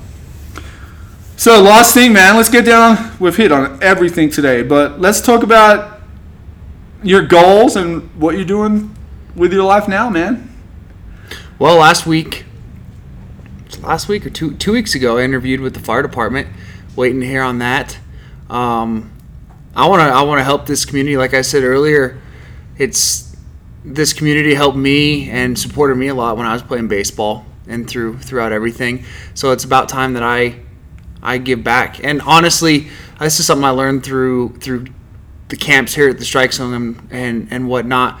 You know, I feel lightest. I feel most at peace is when, when I'm helping other people, um, and and that's what I want to do. For the longest time, I I thought, oh, I, it was so money driven, and of course everybody's there. And you and I have talked that. Oh, I'm gonna make a million dollars. I'm gonna do this. What's gonna be a million dollars? Yeah, I need to It's not do about. this. It's, I- I- turn your I- focus from inward to outward, and and things. And, and things are going to take care of themselves, man. I read a thing in a book yesterday, man, and, and Jesus said this true leadership is to serve. That's it. True leadership is to be there and serve others. It's never I. And gosh, man, I tell you what, being an ex baseball player and entertainer, it's like the complete 180 because when you're an egotistical athlete growing up, it's all about you. baseball players might have it the hardest baseball and golfers honestly because it's just it's all on them Yep. whether you're a pitcher by yourself or, or you're in that batter's box Yep. It's it's such a selfish selfish game and and you think the whole world's built on you. You Yeah. know what i mean? It's not about you. It- you it's it's about building your own tribe your own community and then extending that beyond other people. You know you build it one one deed at a time helping out one person at a time. And that's what's that's what you don't realize. And that's what was cool about baseball. I, I was very selfish for the seven months of the year it was all about me going and you know playing this and that but i come back here and i kind of got a, a, good dose of reality by helping here. I mean, I, I was here every day during the off season, helping with camps and whatnot, and that really grounded me. And I didn't realize how important that was until after, until after baseball, when I was, you know, going to school or I had this other job and I'm not helping out as much, and I just, I, I, I hate this job. And I'm, what, what's wrong? Well, you're not giving back. This job is just Yep. so you can go punch in the clock and, and gain your money for you. You well, what am I doing? Yeah, what am I doing to help people? No, you're, you're not. You're, you're helping yourself Yeah. you know and that's that's not what it's about it No, really isn't It isn't, man. It's and it's cool today that we can sit here and have this conversation and just understand that fact. After it's all said and done, man, the failures, the good times, the all this, to sit here today and say, man, it's about serving others, it's about being a better person, challenging yourself every day, push yourself to be your best every single day. And baseball and your business and mountain biking, running, whatever it is, that those are just outlets for you to find and put yourself in positions to find out who you are. Mm-hmm. You know, but true relationships, like we we know this now, true bonds, all the other garbage doesn't matter. Like true bonds go through all the failures together. Jake even understand this, man, and Morgan and all these people. Like it doesn't matter that you're not playing baseball. Like I don't think any less of you as a person that you're not a pro baseball player. Oh yeah. I don't look at I don't look at Grant any different that he's not playing anymore. Like the game is just an outside thing. These bonds that we make inside the game and going to people's weddings, seeing their kids being raised, having conversations here, teaching kids doing that. That's what it's truly about, man. It's not, it's not about the wins and you know, think about this on a scale. Baseball, I spent 10 years 15 years, you know, 12 years being a pro baseball player. That's 12 years of my life. It's not my life. It was a good period. It made me into this, but I'm sitting here 38 and I really feel like life's just beginning for me. Yep. Like it's a whole new mountain to climb, it's a whole nother area and I just love that fact today, man, that I, I can understand that today and I've got new goals, new visions to hit. And the goals and visions I have are just like making it into the big leagues. You know, I have to get up every day. I've got to sacrifice. I love putting myself in positions where I'm nervous every day, where it's like, come in and to run as much as I do is like I had to sign up for the events. I always tell people in here, you have to sign up for the stuff. You can't just say, oh, I might do this and that. No, put yourself on the line, sign up for it, and then see what happens after. Figure out the pieces after the fact. Like, start the podcast, and then whatever we have to learn, learn it as you go. Sign up for the 100 mile race. You might know how to do it right now, but I tell you what, that fear, you'll figure it out. Yeah. You know, but put yourself out there to find out who you are. And I just hope people and kids today that listen to this and people that are out there is that I really hope they just take to face that fear and put himself out there. Put himself out there and figure out the pieces after the fact. Have faith that God's going to lead you in the right direction and just go for it. Go for it, man. What do you got to lose? I just know one thing what lasts forever is when you don't go for it. My biggest fear in life is to be laying on my deathbed and saying, I wish I had done more.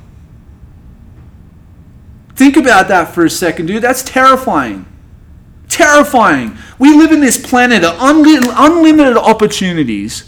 And we sit there on our deathbed and we didn't we have all these dreams inside of us that like Grant said there's this voice saying do a podcast, do this, do that, doing that. And you know what we do? We don't bring them out. So we're sitting on our deathbed with all these things inside of us that have been trying to get out to this world and they're sitting there saying you didn't unleash me. Well, here, And it's over. think about this as well. Terrifying. How many things? How many times have there been? And oh man, we, we used to talk about this all the time.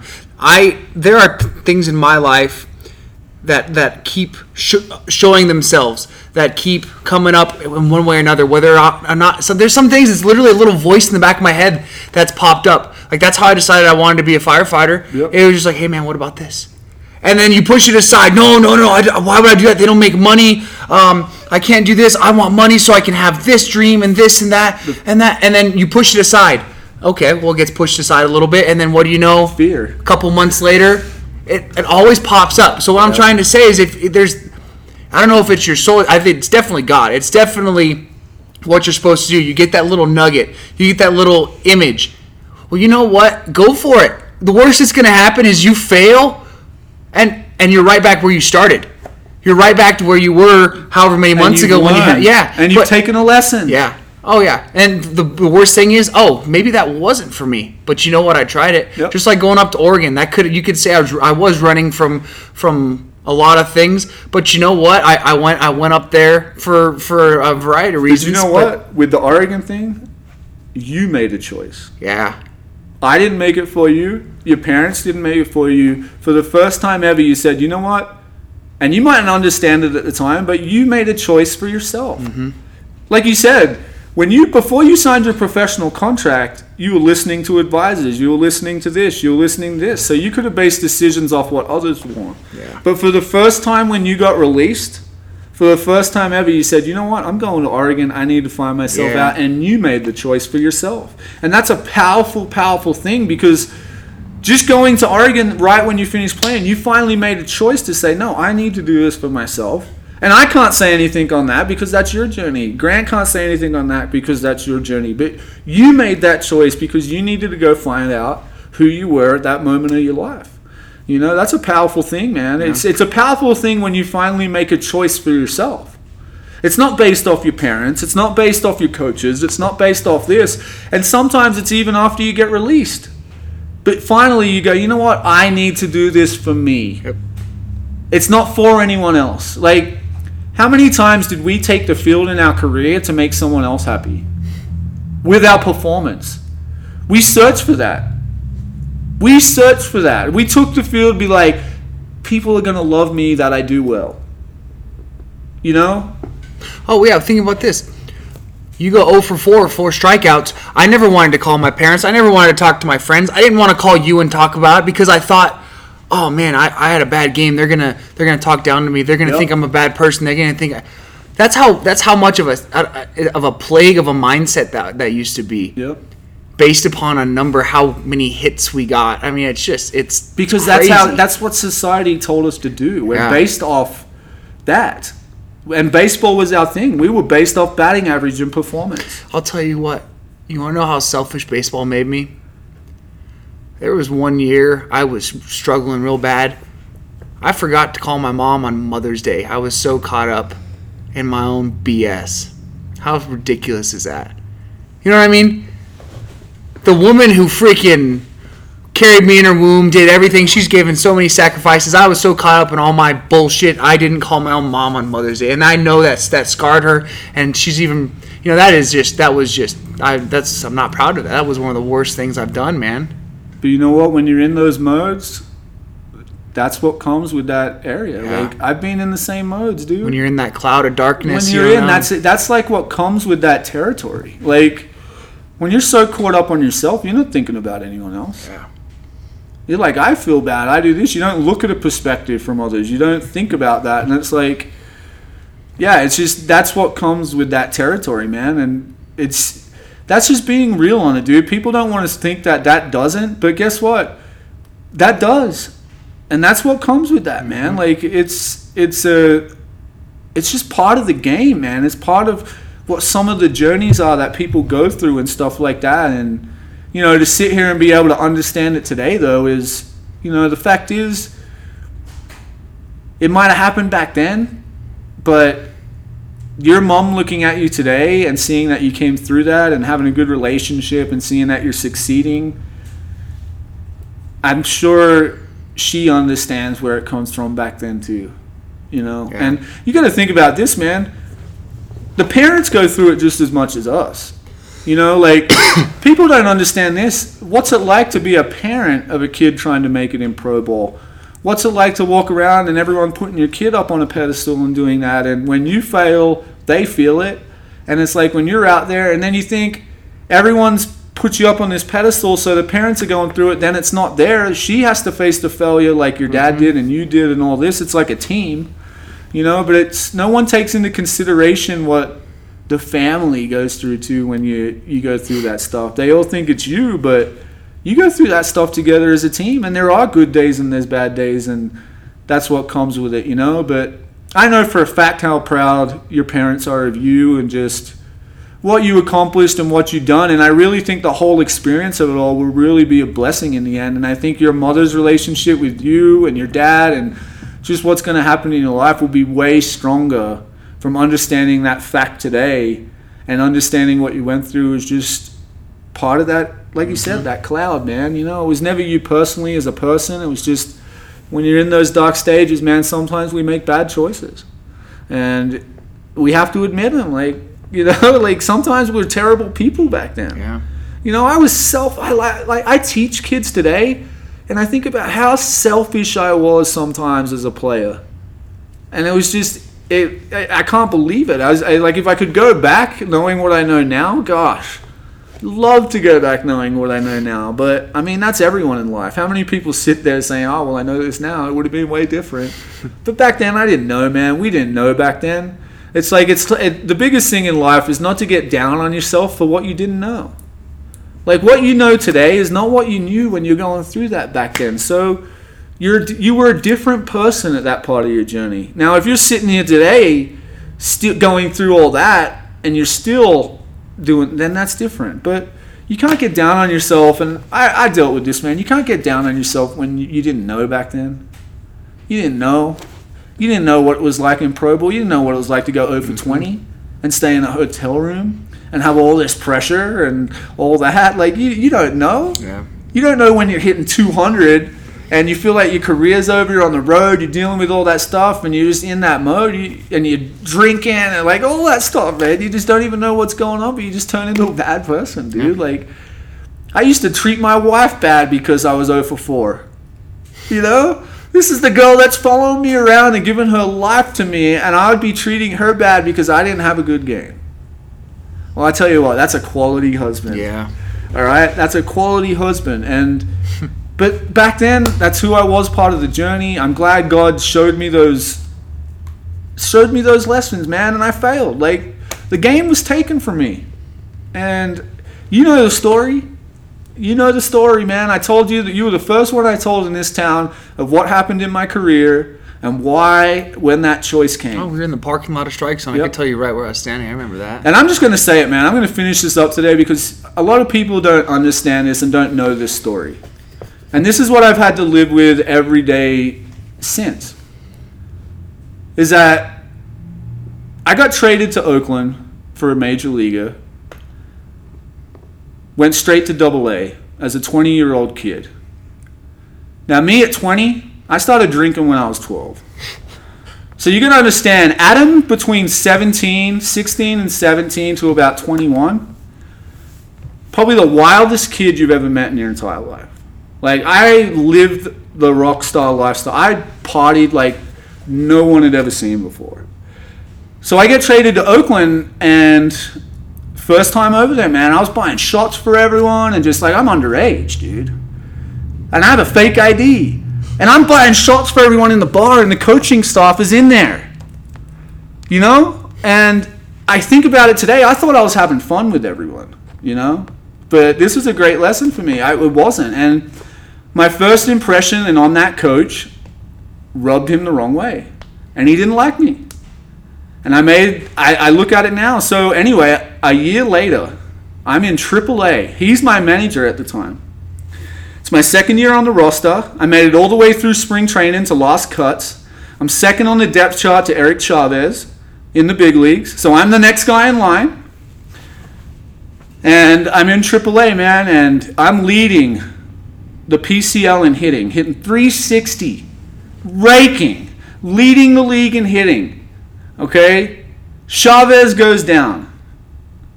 And they called up, the big leagues called down. Who do you want to call up? They called up the backup shortstop that was hitting 180 at short at shortstop, hitting 180. And I think about that moment, that was my chance. And you know what messed me up? Is how I that coach, I my first impression on that coach and drinking and living wild and doing that, when the call came down, he went to the other kid. So the next night, man, I'll never forget this. The next night, that kid is starting in third base at Fenway Park, and I never got a call after that again. He was up there for eight weeks, starting in Fenway, all that stuff. And I, after that, I never got the chance again.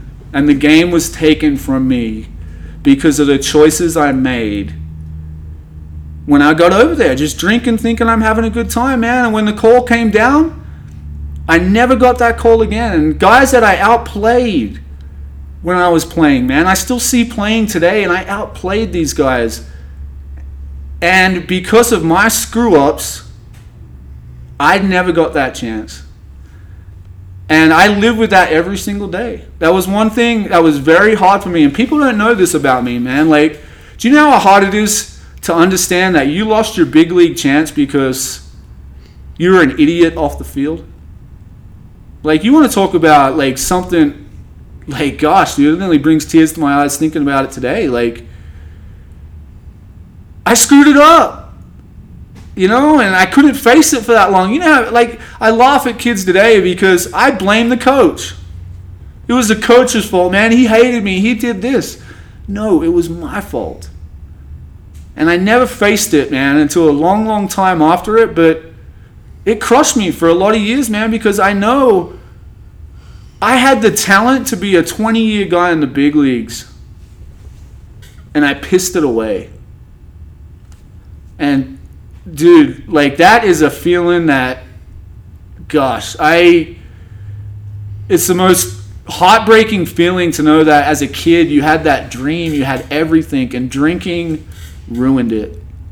Like, I was an alcoholic back then, man. Like, I was out of control. Like, I just couldn't handle myself. I was just crazy. I thought I was having a good time, and I did that, and I never got the chance again, dude. I had one chance, one chance. And the one person that had everything on the line to make the call, I screwed it up with, man. And I never got that chance again. And gosh, I think that's why when I coached you, I was that hard on you. Because I think it was me dealing with, well, I screwed it up and I don't want you to screw it up. And you have this opportunity. Don't waste it. And I think I was so passionate about wanting to get you there, but I think it was more me dealing with that. Like, well, I screwed up, and you've got to make it, Shilo, and you've got to do this. And it strained our relationship for a little bit because it was me dealing with the stuff. Because that opportunity was there. And, I, I tell kids all the time, man, when preparation meets opportunity, great things happen. My opportunity came to the big leagues, and, and I wasn't prepared because I had sent the message through people's heads that I was a drunk. You know, and that's just the thing that I have peace with now, but that that was a tough thing for me, man. It was really tough to think that, man, I I, I didn't reach my dreams because of, you know, the stuff off the field. And gosh, I try every day now not to waste a day you know, and people think I'm crazy for what I do and this and that, but when you go through situations like that, I don't want to waste another opportunity, man, because I did. You know, I, I, I threw it all away. And I had a great career. You know, I did a lot of good things, but that I'll never forget, man. I watching that guy playing Fenway Park because of an impression I made on a coach was probably the most devastating thing at that point in my life that I could have done. You know, and I, don't, I don't think I ever like got over it. You know, I, I got over it now later on, and I've made peace with it. But I'll tell you what, man, for some years there, I didn't tell anyone. No one knew that story. You know, my wife did, but you know, I try to put on a happy face in here and be like, "Hey, kids, this and that." But deep down, I was just like a wreck.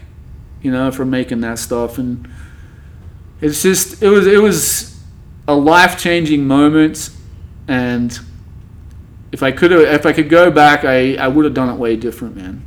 You know, and that was a tough thing to live with after all these years, knowing that I could have had a you know a 10 to 20 year career, but because of some of the choices I made and did off the field, you know, when that opportunity came, they went to the other guy. And I try to teach that to all my kids today, man. Like when you go to college, when you do this, don't give the coach an opportunity to even think that you're not that kid. Mm-hmm. Like, just don't do it, man. Like, give everything you got. Give the coach everything to put you in the lineup. Give it all, you know. And yeah, that was just it was it was it was it was hard, man. That was definitely something in my life that was very hard to get over, and I'm just glad I could tell you know say it today, man, because it, it was, man. Everyone thinks that you have this perfect career, man. It's like I made some serious mistakes, and that's something I've had to come over as a person, and something I live with every day, and I just try to transfer it over into you know something else. But yeah, that was definitely a point in my career. I remember telling you about it early and just because I I used to deal with it. Think about when I told you back then. Why am I telling you? Because I was dealing with it, Yeah. dude. It was hurting. No. It hurt me really bad. I, didn't know. I was young too, man. I, I was like 16 or 17. Yep. And I told you back then because I knew where you were going. And that was before you went into pro ball, and I wanted you to know before you went in there, don't waste an opportunity. Because I did. Well, my demon wasn't wasn't drinking or partying partying or anything like that. It was self pity. Yep. You know, feeling sorry for myself because I was 0 for 20, because I hadn't gotten a hit because because this or that. How ridiculous does that sound? Yep. Self pity is is the reason, and and I, I I remember the first time I I admitted that to you as well. It, it, takes a lot to suck your ego uh, up enough to say, you know what, I felt sorry for myself. How and it makes me and nowadays it makes you feel. uh, I don't want to say, but it doesn't make me feel embarrassed. But it's just like, man, why why why feel sorry for yourself It in changes that moment? nothing. Yeah. Like it changes nothing. I'll never forget the day I felt sorry for myself after my career ended. And I was sitting there on my couch eating nacho, like eating, I think salsa verde and queso. Used to crush those back in the day. And I'm sitting there like 200 pounds, just like eating freaking salsa verde and nachos and freaking just getting fat, hating on everything on my couch, just hating everyone. Can't believe this. And I'll never forget it, man. I was sitting there and I was just complaining.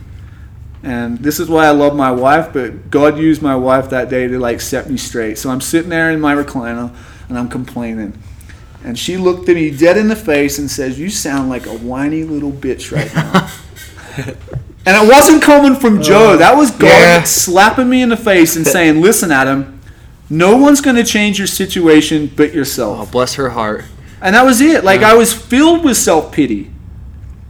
I needed a reason to know why I failed. And instead of saying I like I just told you, I failed because of Adam. I didn't fail because of the coach. I didn't fail because of my wife or my parents or anyone else. I failed because of me. But I did not say that, and I could not face the fear. This whole podcast, like fear. Hmm. The fear of saying, No, Adam, you screwed up. You shouldn't have done it. That's why you're not in the big leagues. Yeah, that happened. Mm-hmm. And I tried to act like it didn't happen. It was the coach's fault. It was this. But the day God said, no one's going to change your situation but yourself, my mind switched. Okay. And then guess what? I slowly didn't start to hate on people as much. My weight dropped. I wasn't eating salsa verde every day on Sundays all of a sudden. But it's funny, as I made myself better, I stopped hating on other people. So it's funny how that works. You know, you start facing yourself, and all of a a sudden you start not pointing fingers at Yeah. others. Yep. Which is just a you know, it's a big mind switch, just like that. But that was that was a life changing moment for me when Joe Linda said that to me because it got me up off the couch, and at that moment, I knew that it was all on me again.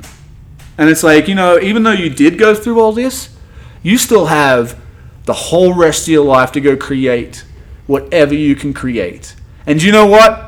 The first time I was in this town, I was released, didn't have my GED, didn't have a job, didn't have anything. The first two weeks in this town when I wasn't playing baseball, I made 20 bucks. In two weeks. 20 bucks on one lesson with a homeschool kid. And we sit here 12 years later today doing a podcast and I own the bill I own the f- company. That's the same mentality that was making it to the big leagues and doing that. But you know what? It was me facing myself. There's no way I would have made it where I am today in this business unless I went through that failure in baseball. No way in the world. It was God's gift to me to teach me how to get up every day and not waste a day and get after it and don't throw throw away any more opportunities. That was his way to teach me. He took the game away from me. Everything I was, he took it away. I honestly believe today where I was when God was going to call me, when that situation came up for me to go to the big leagues and I was on the verge, if I went to the big leagues right then, I would be dead today. I would have OD'd.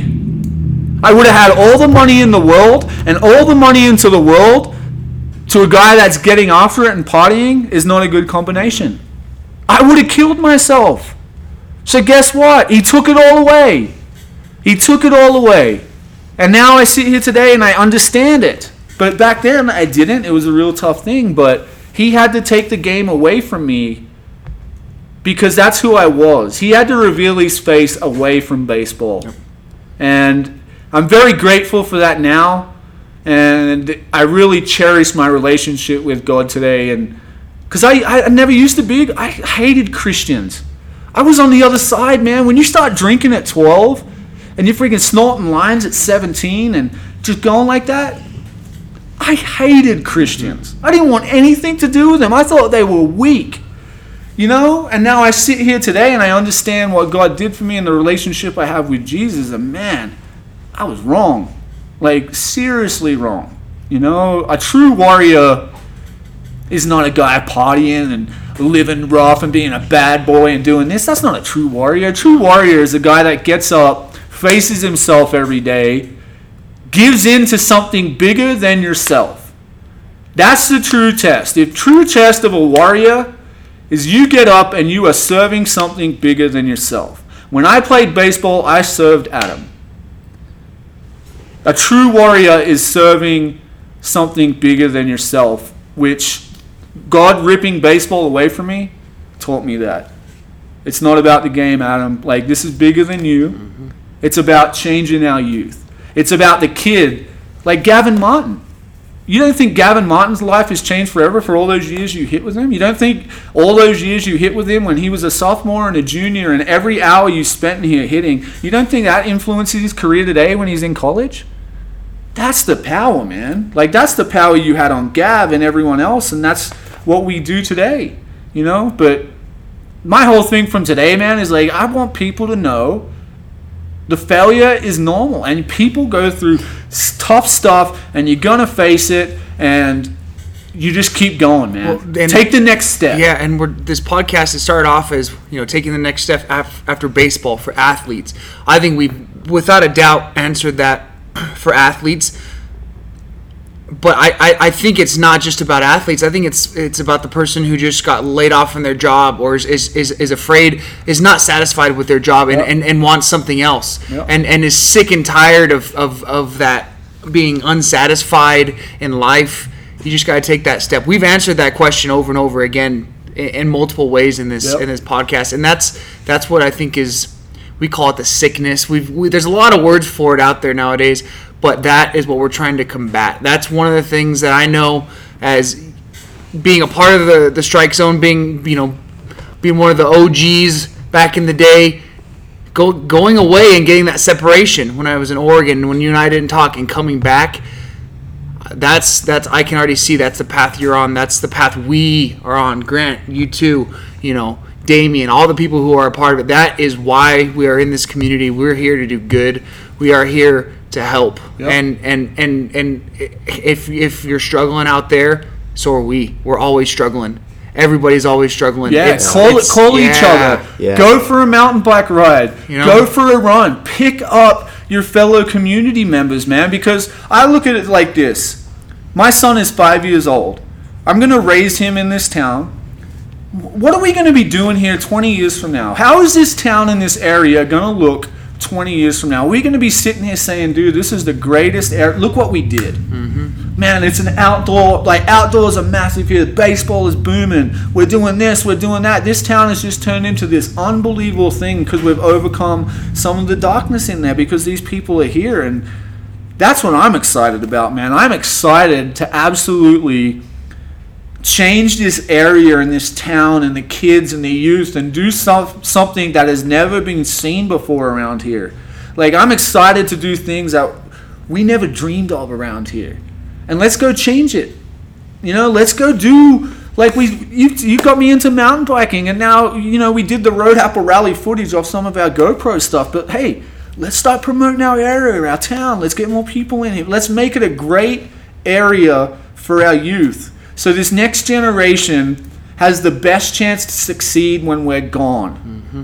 My whole goal and my whole vision is that when someone meets me or I go talk to a kid, is that you leaving some tools in the toolbox that can help them in the world we're facing today. That's it. I just want kids to have some tools, man. And it's like, are we leaving these kids with tools? Or, you know, you, you know it, man. You've coached these camps. How many times do you go into the camps and you start doing lessons or anything like that and you're there, but you're not there? You know, it's like you're not in the present moment because you're more worried about stuff that's going on with you. Yeah. You know, Yeah. Oh, instead yeah. of like having the vision, no, it's about this right now. You know, that's a that's a Selfish. That's a You're caught thing. up in your own selfish reasons. It's Yeah. exactly what we've been hitting on, Yeah. without a doubt, man. Well, I tell you what, man, I could probably talk for another two hours. but we got the Redskins coming in, the Connie Mack World Series going on. But hey, man, thanks for coming in, dude. Telling the stories, man. So many good stuff today. I know we're gonna have you in again. Um, but yeah, thanks for coming in. Uh, enjoyed speaking with you, and I really uh, just wish you the best. And I know we're gonna do a lot of cool stuff still. So yeah, thanks for coming in, man. It's just the beginning, I'll tell you that. Yeah. Thanks for having me. This is kick ass. All right, episode two in the books. Shilo McCall, join us on uh, episode three. We have a big one coming, episode three.